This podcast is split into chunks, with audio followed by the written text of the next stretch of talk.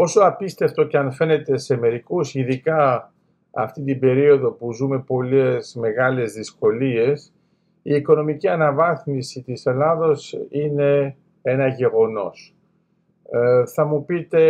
είναι τόσο σημαντικό αυτό το γεγονός; Εγώ θα έλεγα ότι από μόνο του όχι και δεν θα ήθελα να το αναδείξουμε σαν κάτι το καινοτόμο. Είναι κάτι που έπρεπε να γίνει και έγινε. Απλώς αυτό που πρέπει να δούμε είναι ότι αυτή η οικονομική αναβάθμιση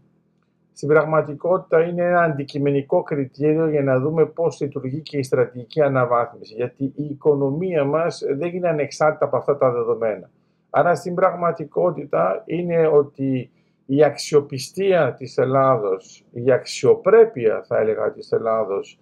έχουν αναβαθμιστεί και το κύρος της Ελλάδος είναι πολύ μεγαλύτερο από τα προηγούμενα χρόνια για έναν πολύ απλό λόγο, γιατί υπάρχει μια συνέχεια, υπάρχει μια συνέπεια και αυτό σημαίνει πρακτικά ότι στον οικονομικό τομέα υπάρχουν επιπτώσεις. Άρα όταν το εξετάζουμε με αυτόν τον τρόπο καταλαβαίνουμε ότι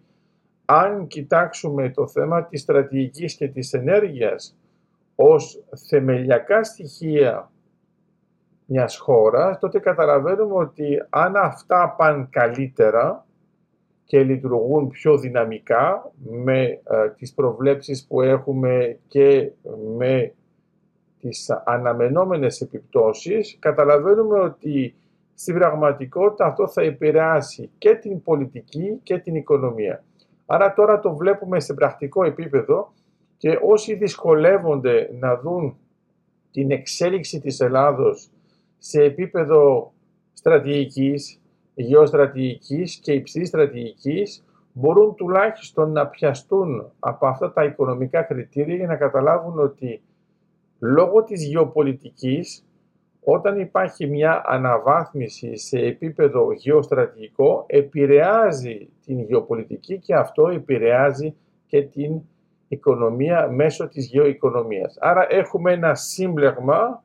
ένα πακέτο ουσιαστικά που λειτουργεί σαν στρατηγικό μείγμα και η πορεία μας στη στρατηγική και σε θέματα στρατιωτικά βέβαια σε σχέση με τον ΝΑΤΟ, με την Ευρωπαϊκή Ένωση έχει τώρα επιπτώσεις ακόμα και στο οικονομικό επίπεδο και τώρα χαιρόμαστε που το βλέπουμε χειροπιαστά.